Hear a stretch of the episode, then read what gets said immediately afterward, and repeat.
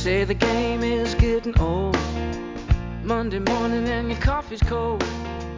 Life is not what you want it to be. You need another. Hello, everyone, and welcome to A New Direction. My name is Jay Izzo, and oh my goodness. I'm telling you, this is an explosive show. This is not just a great show, this is an explosive show. This is going to blow your doors off type of show. Why do I say that? Because here's why I'm going to blow the doors off you show. Because I have Dr. Gleb Tsipursky with me. Yes, Dr. Gleb Tsipursky, who wrote this book entitled Never Go With Your Gut. I don't care how big it is. Never go with your gut. And by the way, it is how pioneering leaders make the best decisions and avoid business disasters. And you know what? Here's the other little little thing he's got up in the corner. It says avoid terrible advice, cognitive bi- biases, and poor decisions. We are going to talk with him today. I am telling you one of the best books. You know, I read I read a book a week at least, and uh, and and interview these authors. I'm just telling you, uh, this is one of the best books I've ever read uh, hands down. And and all the time I've been doing shows, interviewing authors.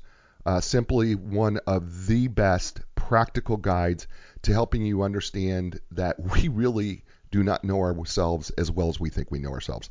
And uh, it's a great book. So uh, I highly, uh, we're going to talk to him.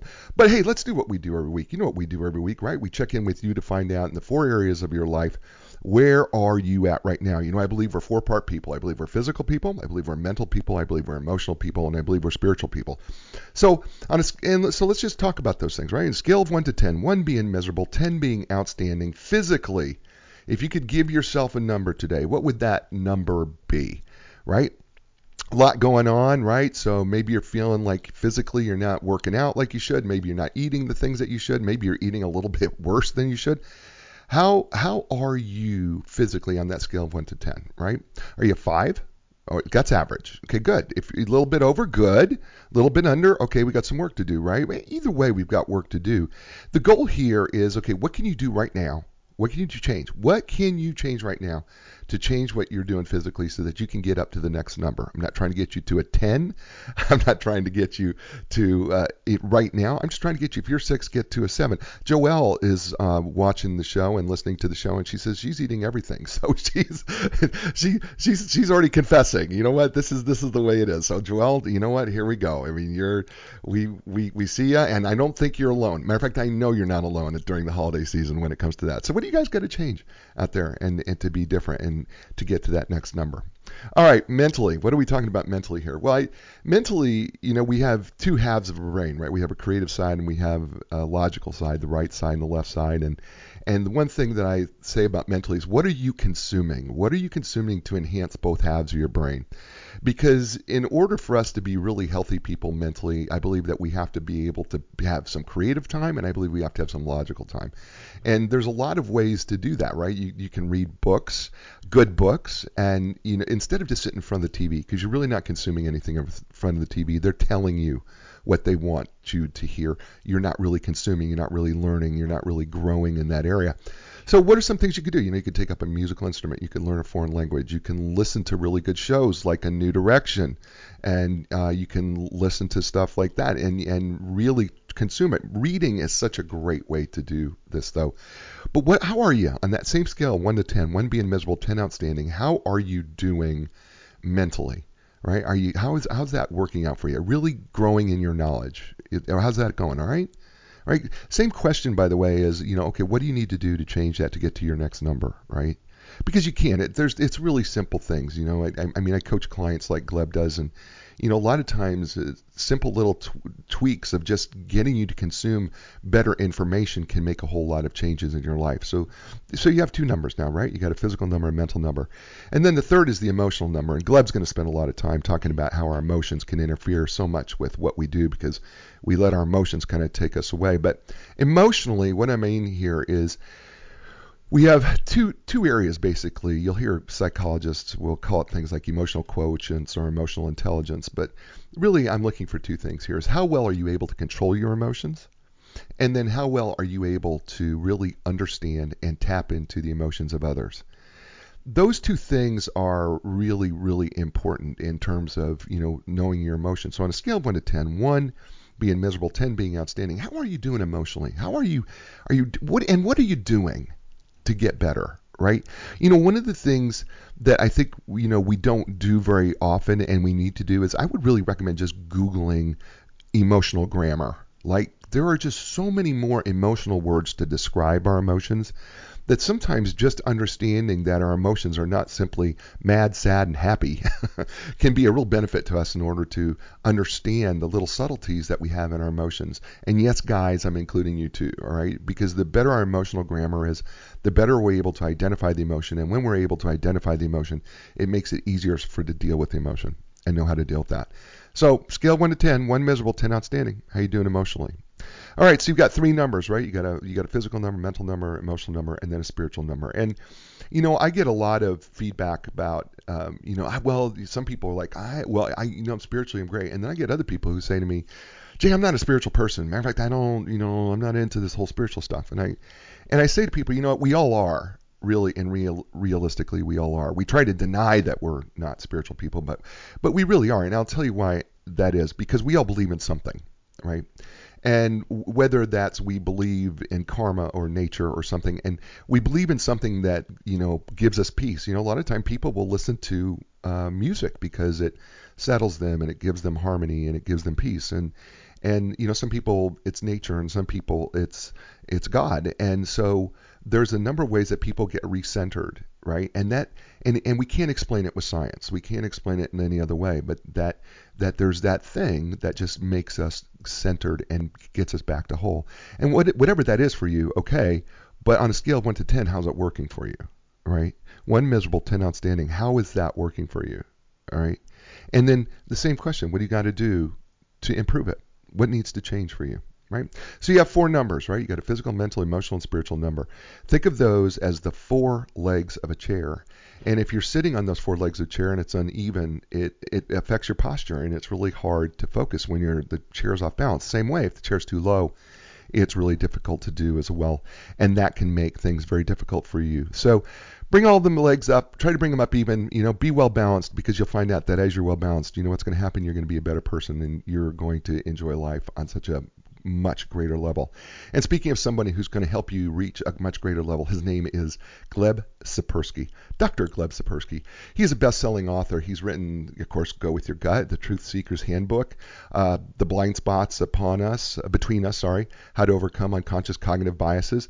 He's a cutting-edge thought leader. Uh, he has written, uh, was featured in over 400 articles. He's been on 350 interviews plus on like Fast Company, CBS News, Time, Scientific America, Psychology Today. I'm just naming a few. There's a ton more. He, he has over 20 years of consulting, coaching, and speaking and training experience. He's the CEO of Disaster Avoidance Experts. He has hundreds of clients from mid-sized to large companies and nonprofits spanning North America, Europe, Australia, and they include some of these names that you may have heard of. You know, Aflac, Honda, Wells Fargo, I don't know, maybe maybe you've heard of those. I probably have.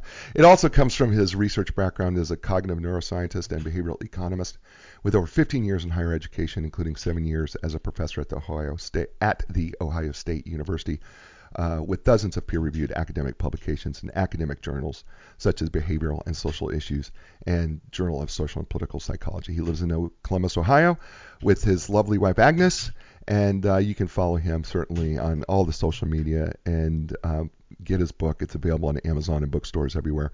Everybody, please welcome to the show and welcome to A New Direction, Dr. Gleb Tsipursky.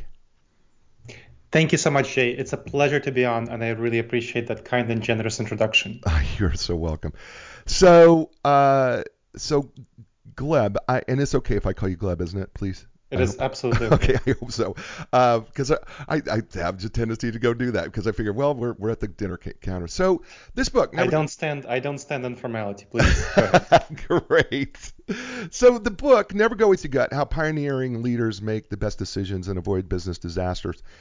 So one of the things you say in the introduction uh, that this book flies in the face of much of coaching that focuses uh, that focuses so much on instincts, emotions, and biased decision making. Let's just start right there. Let's talk about what people are typically getting when it comes to uh, coaching And what makes your book different? People are typically getting advice that's comfortable for them. It tells them to go with their gut, go with their intuition, follow where their heart leads, be authentic, and that sounds good to people. People like hearing that. People like hearing do what you want to do. It would be like a physical trainer, you know, at the gym saying, you know, just go home and eat a dozen donuts and relax in front of the TV all day. That's great. Wouldn't you want to do that? or so, you know, you would be very comfortable doing that. Same thing that people are getting advice in typical coaching, typical uh, folks, you know, Tony Robbins and so on, saying be authentic, be primal, be natural, be savage. Mm. That's a typical advice that people get. Unfortunately, it's horrible advice because our gut intuitions often lead us in exactly the wrong directions.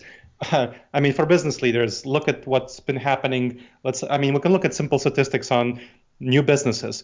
Looking at the business history over the last 50 years, when the, these business statistics were kept, over that last 50 years, any new business that starts, any enterprise startup, fails at a rate of about 50% of them fail within the first five years, about two thirds of them fail within the first 10 years. And you keep still getting the same advice of going with your gut, going with your intuitions, and doing what's comfortable. Doesn't that strike you as bad? Yeah, yes, know, it does. Definition of insanity, you know, repeating the same thing and thinking that it will have a different effect. So that's why uh, we're kind of at the in business advice we're the stage where in medicine we were about 100 years ago when doctors would tell you to drink snake oil and you know they, they would put cocaine in it and alcohol and sugar and think and it would taste good and would tell you know feel good cocaine feels good for a while right. but it will not actually heal your problems and this is the same situation where we are today with business advice, unfortunately. And we are so medicine has advanced, fortunately, due to evidence-based research. And right now, I'm on the cutting edge of evidence-based research of how what actual advice should we give to people to make better decisions as opposed to the same decisions that caused disasters throughout the last you know the 50 years of tracked numbers okay i get i just got to say that i have never had anybody on this show and i i love it by the way, folks, uh, as a public service announcement, cocaine will never heal you. Heal you. I'm just, I'm just. I, I, agree. I agree. That's what I'm saying. Yeah. It will make you feel good for a short time, but it will cause you many more problems down the road. Oh gosh, that's awesome. That's awesome. That's that's great. I love that. So you do make a point that this book, by the way, this book, Never Go With Your Gut, is uh, available bookstores, Amazon, everywhere. Uh, it, that you can find books. And by the way, it's available in all formats, including audio and uh, Kindle, and it's even available in CD. Um, the the thing uh, that you say in this book is that this book, and I, I believe this, this book is really for everybody. It's not it, you it's it's it's not just for businesses. It's not it could be for coaches, but I think this is a mm-hmm. life book as well because you say you're going to make three commitments, and this is why I think that this is a a book for everyone. You said first of all, if you read it thoroughly and you do the exercises and you apply the strategies you can feel secure that you'll avoid a host of potential disasters. And uh, then the second one is that you will also be truly confident and sleep soundly, knowing that you will exceed expectations for everyone around you. And then the third one is you'll experience a decrease in stress and anxiety during your workday because you substantially improved your relationships with coworkers and other business collaborators. And you said that on page 12. That's a mm-hmm. pretty bold commitment, but you really believe that. I mean? I not only believe that, but it's based on the research on these topics, on people who adopt these strategies. And you're absolutely right. It's not only for business; it's for anyone. I actually have a book coming out next April about relationships and how to apply these these strategies mm. in personal interpersonal relationships awesome. romantic and so on so talk but that's a separate topic so this one book is focused specifically on businesses but decision making applies to all life areas right? right right we need to make good decisions in our personal relationships in our civic commitments in our health and well-being and of course in business and the professional life whether we're leaders or we're followers and we're solopreneurs contract workers you know working for uber or doordash all of these things that we make decisions in all of these areas every day. And unfortunately, the decisions we make are really bad because we've not been taught how to make good decisions. Right. When somebody goes to work, they don't tell you how to make good decisions. Right. When you go to MBA, at business school, I've had so many people who went to business school tell me, why haven't they taught me this in business school? Well, because that's not what they teach you in business school. They don't teach you how to make good decisions because they don't know. This is not something that's actually out there. This is based on cutting edge research on how do you make good decisions due to understanding what typical judgment errors we tend to make mm. and how do you address these judgment errors called cognitive biases. And this is not taught. And the research shows that if you actually address these cognitive biases, you'll be so much better off. Um, I'll give you an interesting uh, example. There was a study done on firefighters, so not business owners, nobody like that, but firefighters, looking at firefighting leaders.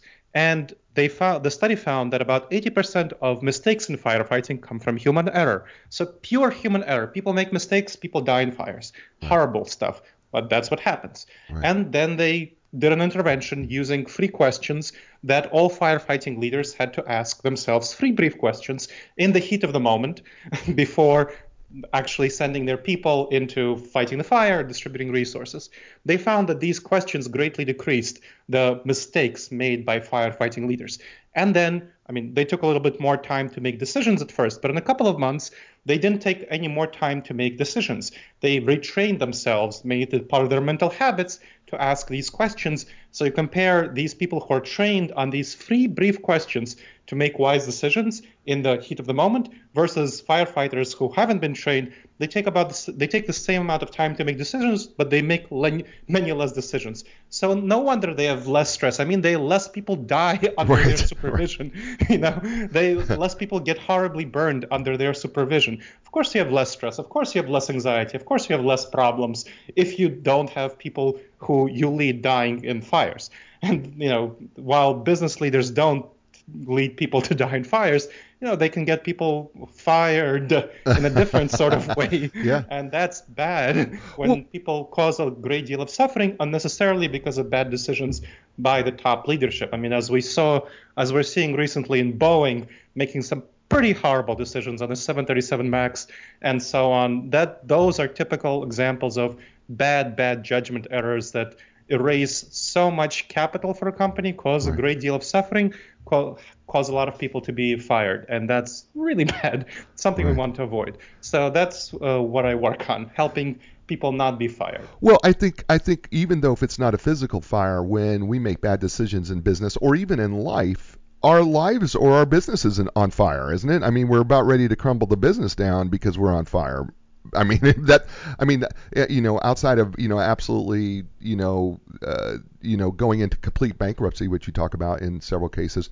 But I mean, the fact of the matter is, the the, the we're on fire. I mean, the relationships are dying because of the dumb decisions that we make, and that's and it's really true. I. Yep. I, and that's what I mentioned earlier about the half of all businesses that uh, startups that fail. You know, we have such great uh, impressions of entrepreneurs, but literally right. half of them fail within the first five years. Two thirds of them fail within the first ten years right. because they make bad decisions. So right. just like you're you're saying, and people at the top levels of the leadership. It's not only Boeing; it's a lot of companies. There was a study done by Paul Carroll and Chunka Mui in Billion Dollar Lessons, really good book, which looked at bankruptcies of huge companies in the US from 1981 to 2007. And they found that there were 423 companies which had revenue of about of above 500 million that went bankrupt. What they found was that of these 423 companies, 46% of the decision making of the causes for the bankruptcy came purely from terrible decisions, bad, bad strategic decisions by the hmm. leadership, really bad leadership decisions. For example, Polaroid. Polaroid's a great example. It was really all the rage, you know, for those who remember, you know, shake it like a Polaroid picture. I mean, maybe that ages me, but I remember that, you know, actually shaking sure. Polaroid pictures yeah. and having the picture come out. Looked yeah. great. Now, Polaroid was looking in the early 1990s at the growth of digital cameras, which obviously threatened its photographic film. And it found that digital cameras were, it, its profit margins on digital camera, cameras would be 38%. On photographic film, its profit margins is 60%. So much better profit margins on photographic film And even though they had a great brand for digital, you know, right. snap it like a Polaroid picture, they right. chose to invest, uh, keep investing into photographic film and ignore digital. Well, guess what? 60% of nothing is still going to be nothing. and when the digital market, they were very clearly growing more and more popular. Photographic films were not.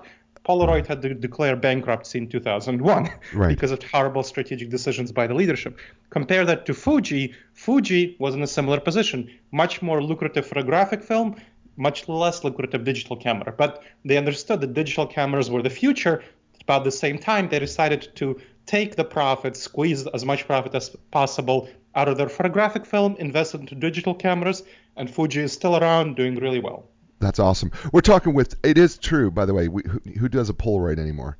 Uh, we're talking to Dr. Gleb uh, Tsipursky, Never Grow, Go With Your Gut, how pioneering leaders make the, the best decisions and avoid business disasters. By the way, this book is available at Amazon bookstores near you, and it is a great read. And it will, uh, by the way, if it's like having a master's level psychology class on cognitive biases and it, it will i'm telling you it will make you really think about your own biases and how it's affecting not only what you're doing in business but how it's affecting your relationships in life.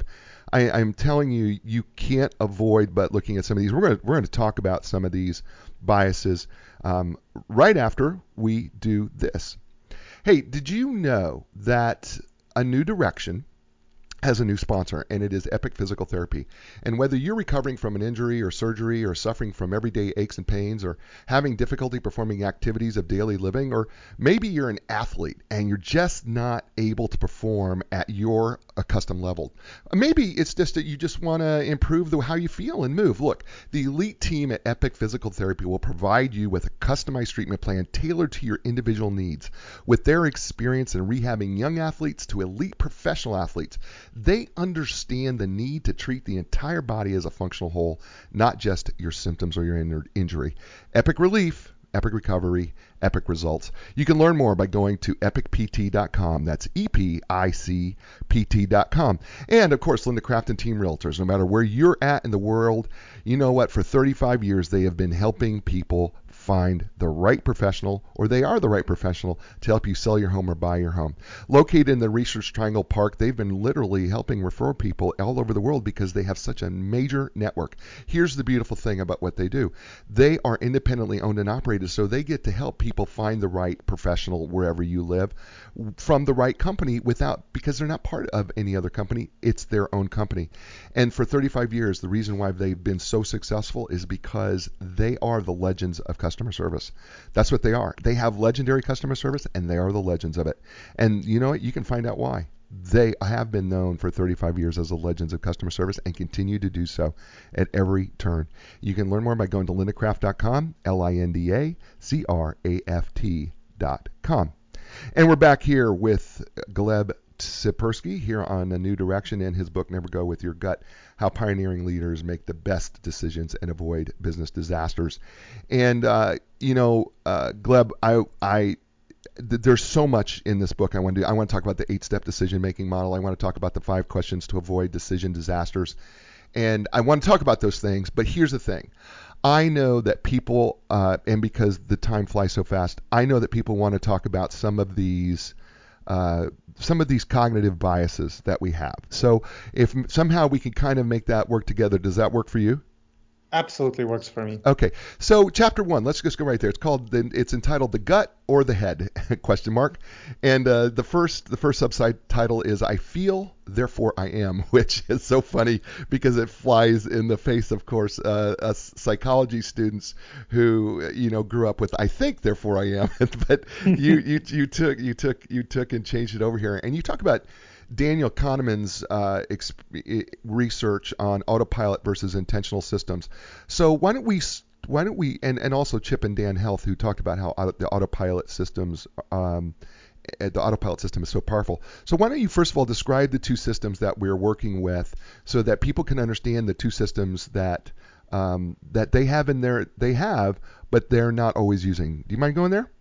Of course, I'll be happy to go there.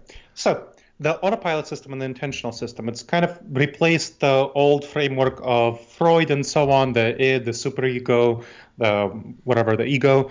It it shows how we actually think and feel. So the autopilot system is our emotional system. It's the older system in our brain. It's uh, associated with the amygdala, and it call it's very quick, very intuitive, very fast. It doesn't feel like we're doing anything when we react with our autopilot system.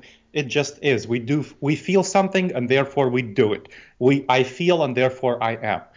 and what it shows the research on this topic shows that our emotions, our feelings, motivate about 80 to 90 percent of our decisions when we uh, per, just let things go as we let them go. The, we go on autopilot most of the time.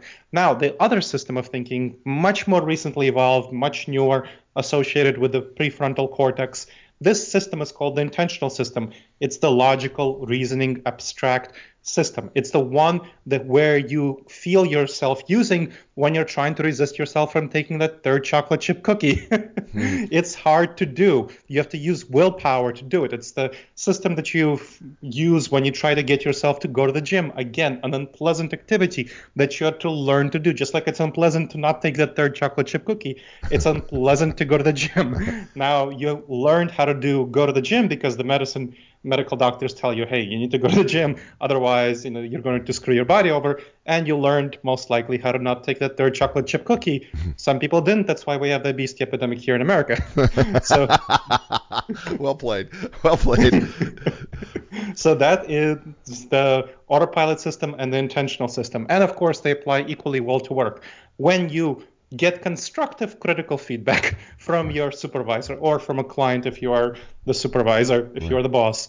You don't feel good about it intuitively. You feel, oh no, that person's absolutely wrong. I'm right. That is the intuitive feeling. That's what's comfortable. It's comfortable to have that defensive response or the aggressive response. That's the fight or flight, known as the fight or flight response.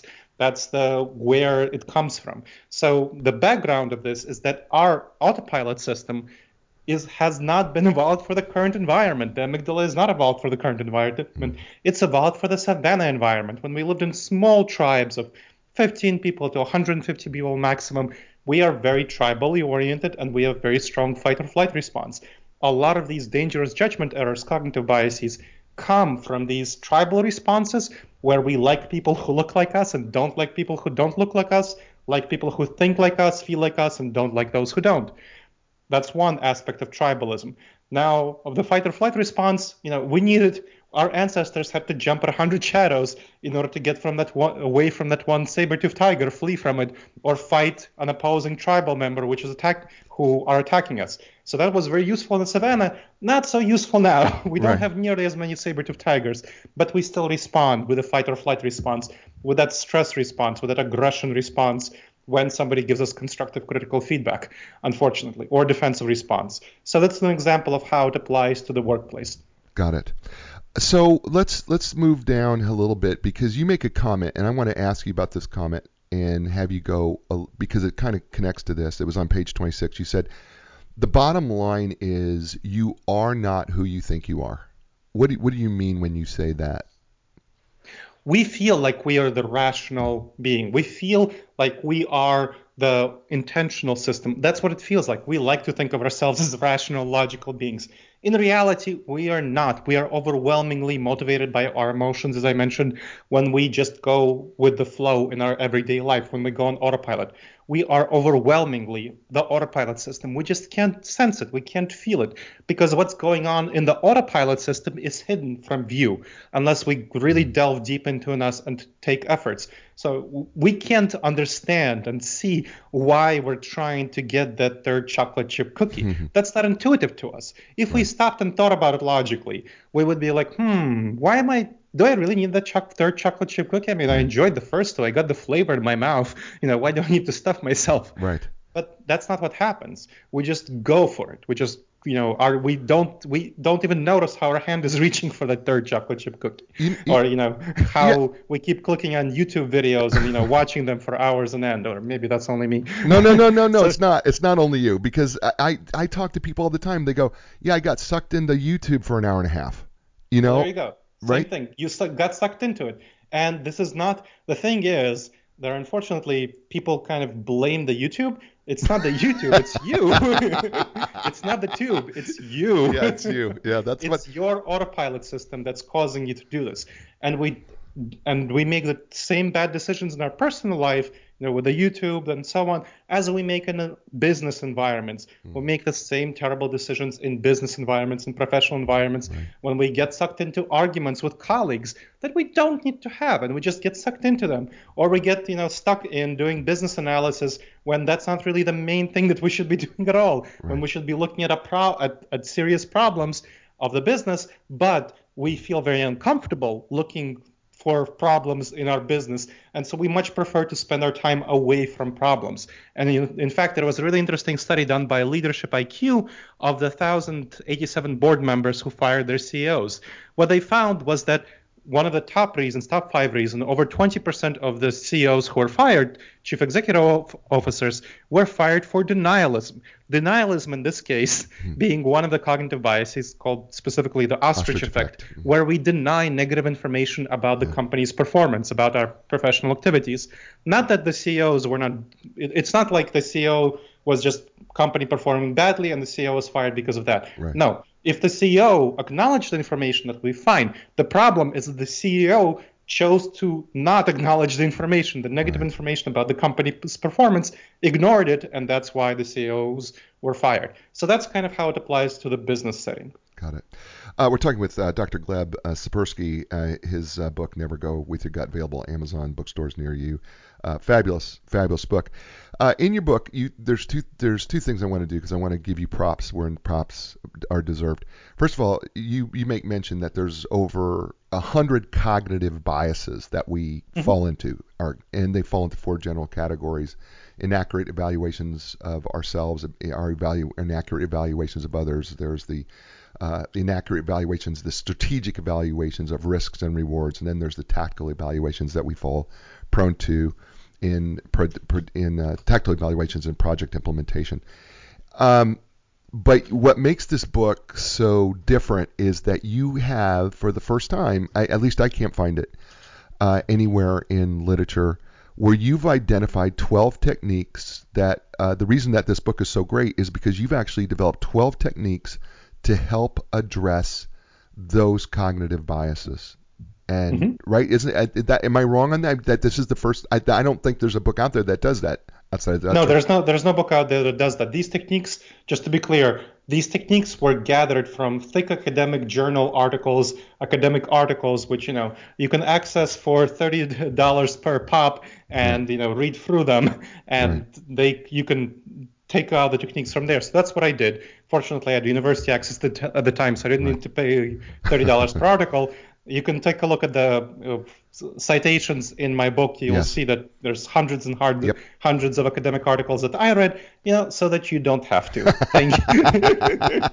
yeah. Well, and, and, and by the way, eh, you know, both of us have been in the academic world, and people don't understand how much, you know, especially those of us who've done research, they don't understand how much academic journal reading we have to do in order mm-hmm. to do our own research, and uh, you clearly have done that here. So instead of going through all 12 of these, which uh, we, I, I figure what we'll do is we'll start with chapter two, and we'll start going through a couple of these and uh, some of these uh, biases, and we'll work our way through, and then we'll attach your solutions to them. How's that sound? That sounds great to me. Okay, awesome. So chapter two, uh, and I love the I love your title, by the way. Who wants to be a loser? I, I, I, I, said, oh my gosh, not only is he an academic, he's funny. And I, which, by the way, is not always the case, by the way. It's not always the case that you run across academic people who are funny, but you were, that was really funny and clever. It was like, who wants to be a loser? Well, nobody does, right?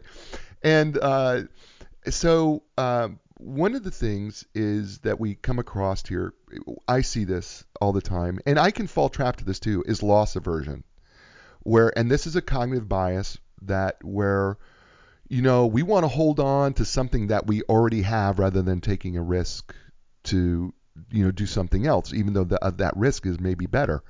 Um, so let's talk about loss aversion and you know like status quo bias information bias and maybe some of those biases and how loss aversion really can hurt ourselves and our business So loss aversion is one of the worst biases out there right now, especially. And this is why. Loss aversion has to do with our desire to avoid losing, causing us to kind of get into a turtle shell and not change things. Status quo bias is very related. It's our desire to not change our current situation, partially because we're scared of the unknown. So status quo bias has to do with fear of ambiguity. Loss aversion has to do with fear of losses. So they're kind of different fears. Sometimes they have the same impact.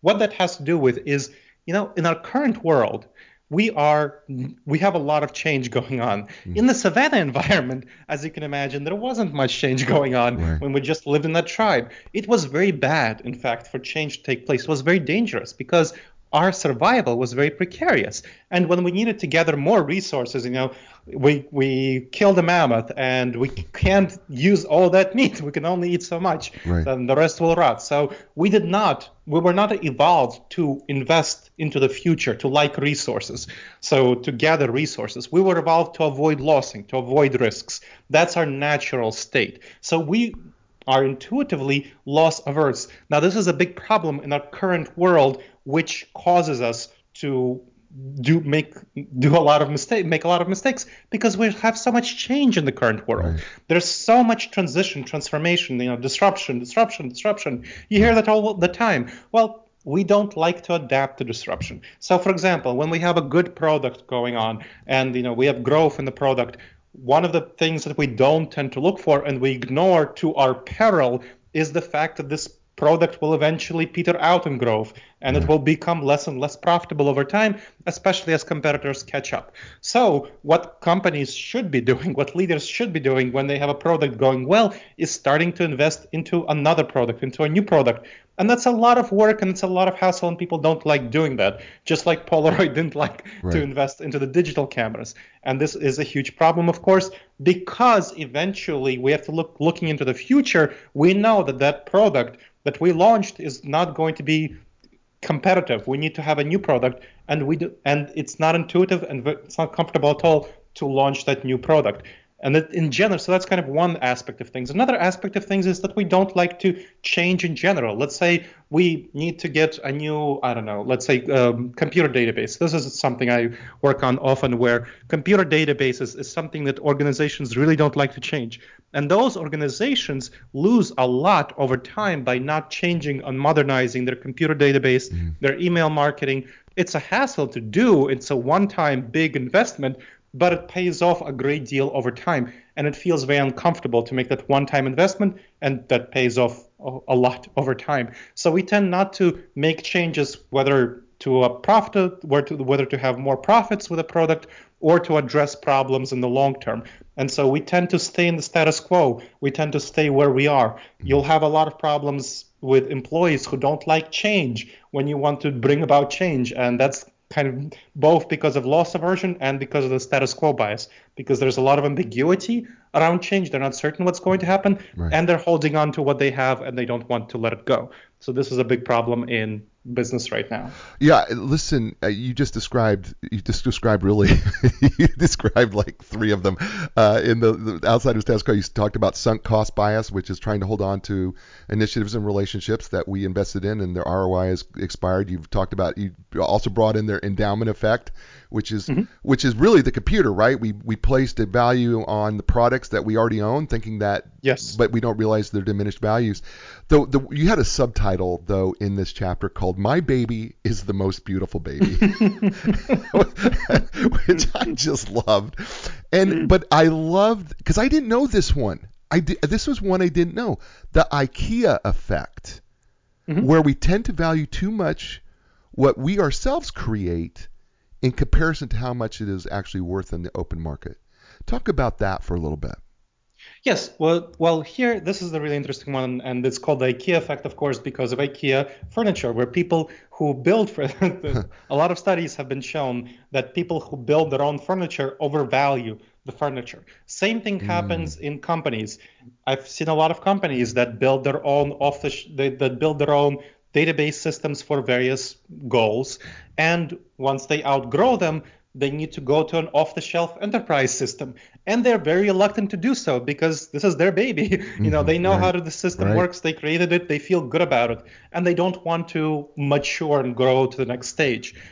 Same thing happens with products. I mean, businesses very often ask for too much business owners Right. when they're trying to sell their business when they think you know the typical selling price of a business uh, for I, i'll give some bad news to business owners is two to three times profit so again two to three times profit annual profit and a lot of people ask for you know 10 times profit, 5 times profit, 10 times profit. That's crazy. Nobody will pay, pay that. And they cause themselves a great deal of damage by having these unrealistic expectations. So people have very unrealistic expectations if they're emotionally attached to something. And we talked about emotions, right? Right. This is another this is all about emotions and the emotion here is emotional investment. We feel emotionally attached to something we create much more, you know, if somebody's I mean, if somebody sews a knit or knits a hat, they feel much more emotionally attached to it uh, than a knit cap hat from somebody else, just because of, the effort put into it. So we don't think about how much it will actually be worth on the open market. And the same thing goes the other way. If we there's a, another bias called the not invented here effect, Right. where if we don't if something if some good idea has been created somewhere else we tend to undercount how valuable that idea is Right. uh, for incorporating into our own activities unfortunately because you know it wasn't invented here i don't care about it Right. That's so true. It's so true. Hey, we're here with uh, Dr. Gleb Tsipursky. Uh, he he got this great book, Never Go with Your Gut, and you're you're. I mean, he's fun, and he. But the book is amazing, and it's really going to open your eyes into your own biases, and especially in your business. And uh, we're we're we're just into pretty much this the chapter two, and just going over a few of these things. And um, he's going to be with us here for a little while longer, so stay tuned. Hey, by the way, did you know that the new new direction, a new direction, is got a new sponsor, and our sponsor is new sponsor is Epic Physical Therapy. And here's the here is really really something cool. It doesn't matter where you're at in your life, right? Whether you're athlete or non-athlete. Look, whether you're recovering from an injury or surgery, suffering everyday aches and pains, um, it doesn't it doesn't matter. Epic Physical Therapy offers literally the most advanced top of the line equipment, including the AlterG anti gravity treadmill, Normatec compression sleeves, and Game Ready, just to name a few. few. They are trained and certified in the most comprehensive cutting edge treatments available when it comes to physical therapy, including some things like blood flow restriction therapy, dry needling, cupping. You've probably seen that on the swimmers of our Olympic team as well. You know what? That's just a few of the things that they do, but they are outstanding. When it comes to epic physical therapy, here's what you can expect epic relief, epic recovery, epic results. You can learn more by going to epicpt.com. That's E P I C P T.com. And also Linda Craft and Team Realtors, located in Raleigh, North Carolina, in the Research Triangle Park. But they help people all over the world. They they are literally the legends of customer service. They've been around for 35 years. They continue to be going strong. Uh, they, I think one of the differences is, you know what? They don't go with their gut. they really do take a look at what they're doing, and because they're always trying to find a way to improve, to make themselves better, but to really, really improve their customer service and find out what the consumer really wants and needs. And that's why they stay at the top of their game year after year. And so if you want to learn more about them, why not go to lindacraft.com or you can go to, you know, if you're in the Triangle area, why not go to 7300 Six Forks Road? And I promise you, if you walk in the door, they're probably going to hand you a bottle of water. I'm just telling you, that's just what they'll do. As soon as you walk in the door, they go, hey, how about a bottle of water? So that's what they're going to do there. So why don't you check them out? Why not go to lindacraft.com, L-I-N-D-A, C-R-A-F-T.com, and we appreciate them uh, sponsoring the show. And we're back here with uh, Dr. Gleb Tsipursky. Uh, Never Go With Your Gut is the name of the book. How pioneering leaders make the best decisions and avoid uh, business disasters. But I would also add to it, not just avoid business disasters, but how to avoid life disasters, because he certainly has done that. So, uh, Gleb, before we before we uh, left there for a second, we just got finished talking uh, briefly through um, loss aversion. So, how do we solve that problem now? Okay, so now we know that we've got these uh, we've got these cognitive biases, these emotional biases. Uh, we've talked about IKEA effect, not invented here, endowment, sunk cost, information, status quo. Now, how do how do I combat that? It depends on, of course, which ones you're combating. So, for example, for the IKEA effect or the not invented here effect, we talked about the 12 techniques to address dangerous judgment errors, and you can apply a combination of these techniques to each one. So, for those, what you want to do is consider other people's perspectives because the problem, the huge problem with the IKEA effect the not invented here is that you're coming from the inside view.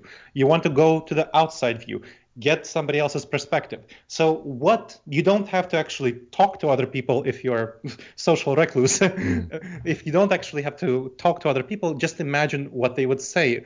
What is the price actually right. of the knit cap on the open market. What is the actual price of, I mean, this is something I had to talk a lot of my coaching clients through. What is the actual price going to be of your business on the open market if when you're deciding to sell it? It's not going to be five times as, as much as you want it to be five times. Right. That's not what it's going to be. It's going to be two to three times. So right. what you need to do in this case, if you actually want to maximize the price, is to wait for a couple of years to maximize profit on the business, and then so that your profit is going to be higher than it has been in the last year or two, and then sell it. Right. So that's kind of uh, the way you're going to be thinking about that sort of issue. What is going to be the actual external perspective, how will other people perceive it? Same thing for not invented here. You might undercount something that's invented elsewhere, but how would it be perceived neutrally, objectively out there? How would other people think about it? So that's the perspective on that one. Now, for something else, let's say for uh, for loss aversion or the status quo bias, right. those the thing that is really important there is to make probabilistic thinking. Probabilistic thinking has to do and with thinking in probabilities, not thinking, you know, black or white of, you know, yes or no, but thinking what is the actual likelihood of what will happen in the future. So you don't want to be low, you don't want to avoid avoid losses. You don't want to, well, you want to avoid losses, but you don't, you want to have the appropriate probabilities on what kind of risks you should take. So the risk that I gave with the previous example of a product becoming less profitable over time what is the probability that that will occur? There's a very high probability that that will occur and will probably occur much sooner than you intuitively think because your competitors, if you actually have a profitable pro- product, your competitors will come in and try to undercut you pretty quickly. I mean, for those right. people who, let's say, watch Shark Tank, that's a good show. yeah. And that, you know, one of the big things that the Shark Tank investors ask, which a lot of the people, unfortunately, who are in front of them don't have an answer for, is what will happen if a competitor tries to knock off your product? Mm, and they yeah. don't, in, entrepreneurs, they don't think about this stuff. No. Even middle market companies, you know, that have 100 people to 1,000 people, they often don't think about this. They don't think about competitors nearly enough. And in reality, it will happen. The probability, the probability is that something will happen pretty quickly, much quicker than you think to knock off your product. So you better start investing into your next product something that's ahead of your competitors. So those that's those are kind of two examples of what are the probabilities on the future, how can you estimate them, how can you take an external perspective. Another one, considering the long-term future and the repeated scenarios. So think about the long-term future. The status quo bias is really big for this one. To address the status quo bias, which is the reluctance to change where you want to just stay where you are, you want to think about the long-term future in a context of today's world, which is increasingly disrupted, increasingly, increasingly unlike yesterday, you know, where your parents could have worked for a company their whole lives. Completely impossible today, almost impossible, mm. unless it's the government. right. So you are not going to be in the same spot tomorrow as you are today. So you want to think about the long-term future and you want to change much quicker than seems intuitive to you. So you want to change to that new database much quicker than seems intuitive to you because you will gain so much in the future. So let's say it costs you, you know, three months. Let's just say three months of time and effort and the accompanying amount of money, and you will gain each year you will gain two weeks from that benefit. That means that you will get back that time in six years. Mm. And then, of course, you will reap the future benefits of this needed database going forward.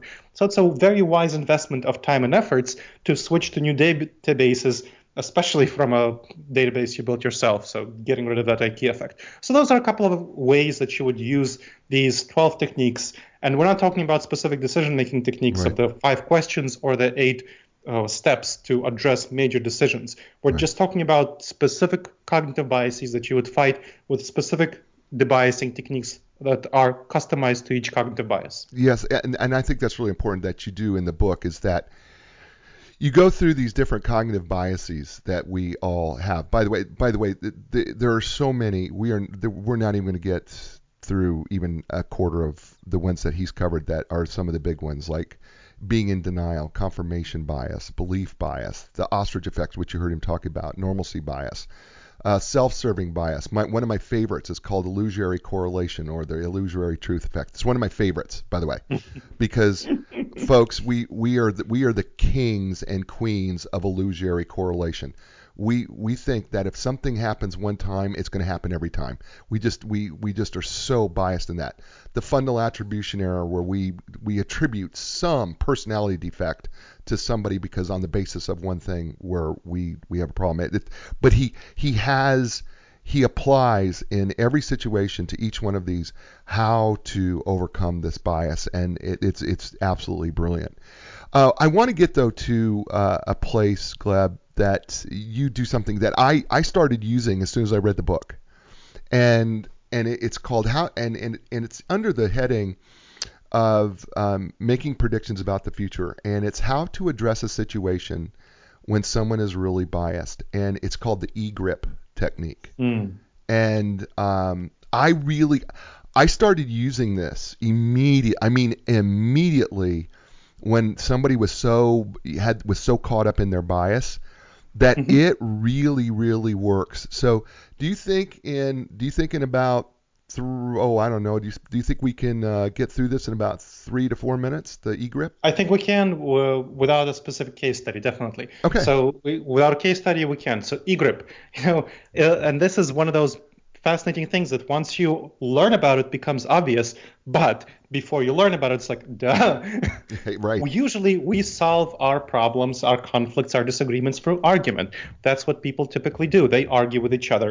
Now how often has arguing worked for you to actually convince somebody to change their mind? It unfortunately doesn't work. That's what the mm. research shows. Arguing overwhelmingly doesn't work to change people's minds because arguing causes triggers the fight or flight response. So somebody becomes either combative towards you, arguing back, or they don't argue, but they shut down inside and they ignore you. So that's the two major consequences of argument. So you're not actually convincing somebody to change their mind. You're just causing more tensions between yourselves through the fight or flight response. Instead, what you can do is convince them to change their minds, especially if they're being irrational, if they have a clear belief that's a opposition with reality. So, for example, what I mentioned earlier uh, with leaders with leaders who are not willing to acknowledge a problem in the organization or a bad hire or something like that and the same thing, of course, applies to your Uncle Bob, who has some ridiculous thoughts about, you know, I don't know, some UFO that landed in his backyard or something like right. that. so, or anything like that. Uh, so, what you do is you think about EGRIP emotions, goals, rapport, information, positive reinforcement. The first thing you need to do is figure out what your Uncle Bob or, you know, CEO Mary, why they're having the negative emotions. Why are they having negative emotions? Because these are the emotions that Um, impede them from seeing reality. We would all be seeing reality clearly if we didn't have some emotions that impede us from seeing reality clearly, that come from our autopilot system, this emotional system that causes us to ignore reality. So, what are their emotions? What do they feel? You know, maybe Mary feels that if she acknowledges the business not going well, then that means she's a bad CEO because she led to the situation. That's a very, very common situation. Or Uncle Bob will feel that he's not special if the aliens didn't land in his backyard, for example, or whatever. so then, what are their goals? What do they want to achieve? You know, Mary wants to see herself as a strong CEO. You know, maybe she's recently hired or something like that. You know, Bob wants to be special, presumably, or something like that. Sure. So whatever, what are their goals? Then you build up rapport you build up a relationship around their goals. You say, you know, Mary, totally understand why that you know you want to be a strong CEO, and it's great. You're clearly a strong CEO. That's wonderful. You talk about the things that they want, you know, Bob is special or whatever. So talk about whatever they want, build up rapport. Then give them information that goes against only at this stage, you know, not the beginning, not the argument right. stage. You start giving them information that challenges their worldview while still fitting their emotions and goals, because it's much more important for them to have positive emotions and achieve their goals than to have a specific worldview that or then to believe in a specific fact that may be irrational. So, you know, Mary, you can show her how and this is actually a lot of evidence shows that the strongest CEOs change their minds based on new evidence, based on new information, and they come out stronger as a result of overcoming adversity. And so that's that's a big thing that strong leaders do. There is a lot of research on that. You know, Bob, whatever it may be of relevance to him. Finally, once Mary and Bob change their minds, you want to give them positive reinforcement. That's the P of EGRIP. So emotions, goals, rapport, information, positive reinforcement. Tell Mary how wonderful she is for changing her mind. That's a sign of big strength. Same thing for Bob, you know, changing his mind about aliens landing in his, in his backyard. That's a sign of strength. So, EGRIP. That's the technique that you want to use instead of arguing to deal with someone who is irrational. Yeah, and this is this is the problem. I think, uh, Gleb, is that we have a tendency, and this is why I love this. We have a tendency when we're trying to break somebody's bias because they're biased on one side, we just jump right to the information. Yep. We we we skip the fact that we're not trying to figure out what their emotions are. You know, we, we're not trying to figure out where that we're not we're not really understanding what their real goals are. And then we and of course we all talk about rapport as being a good thing, but we don't do it because we're too busy jumping into doing information. And then by the way, and here's the other thing that I thought you did so beautifully here is not only do we present the information? Once we presented it for you, we go there, take that, and then we leave. and the, the, the truth is, there's a positive reinforcement piece that is really, really important to all of this. Absolutely. To do, and so uh, uh the book, the book again, Gleb, the book is great, and I, I love the book. It's outstanding, and people, I'm just telling you, you need to really get this book. Listen to the book, read it on Kindle, get the CDs. I don't, it just get it because it's going to be so helpful. I have found it helpful. I, have taken over 10 pages of notes on this book, and it's uh, absolutely fabulous. It's going to be one that sits at the very top of my bookshelf uh, because it's going to be a reference guide uh, helping me uh, understand my own biases. Gleb, you know what? We've done this for almost an hour, believe it or not, and it's gone really, really fast, man. Yeah. Um, and I've, I've really enjoyed it. Me too. Me too. It's always great to talk to someone who understands the importance of this stuff and is willing to face their own biases and overcome them. That's wonderful. Yeah. Well, I do have my. Trust me, Gleb. I, if there's a hundred over a hundred, I may have 101 uh, uh, of them. So every time on the show, Gleb, I ask my friends because you're no longer a guest, you're a friend of the show. I always ask my friends before we close the show if you could give people, if Gleb Tsipursky, author of Never Go With Your Gut, could give the listeners a new direction in their life or their career or their business based on Never Go With Your Gut, what would Gleb Tsipursky, Dr. Gleb Tsipursky say? I would tell them to avoid what feels comfortable because we all tend to go with what feels comfortable. You know, water flows downhill. You've heard that. Right. We go with what feels comfortable. Very often, that's going to be the worst thing for you to do. You want to go outside of your comfort zone to, in order to match your goals, to actually get to where you want to go. Go against the flow sometimes and do the counterintuitive effective, strategic, evidence-based thing. Don't eat a dozen donuts. You know, go to the gym. Use these techniques that I'm talking about here to make the best decisions for your business, for your family, for your health, for everything. And that's how you'll get the new direction that you need in order to succeed in life. Wow. I couldn't Okay, folks, you know that we don't, you know, I never tell my guests what's about to happen, right? Could it be any better than that? I think not. I, he was absolutely genius. Folks, it's the show. I just want to say to everybody, thank you so much for listening. Listen, uh, we are we are almost at our 40th country around the world that listens to the show on a regular basis, and I just want to thank the world for downloading and listening to the show. Uh, it's such an honor to be sitting with you wherever you're at, whether you're in France or India or Finland or Poland or Hung- Hungary or Italy or Ireland, uh, Australia. I am so grateful to all of you who listen around the world and, of course, this country of ours in the United States. Thank you for everybody for being so supportive and listening to the show. The show doesn't happen without you, so thank you so much. Folks, I'm going to be back next week with another great guest. But you know what I say to you? You know what? Be inspired because when you're inspired, that can inspire other people. And when they are inspired, they in turn can inspire others. And that can make this world a really great place. I look forward to seeing you next week, next time. Stay listening. Tell your friends. Ciao, everybody.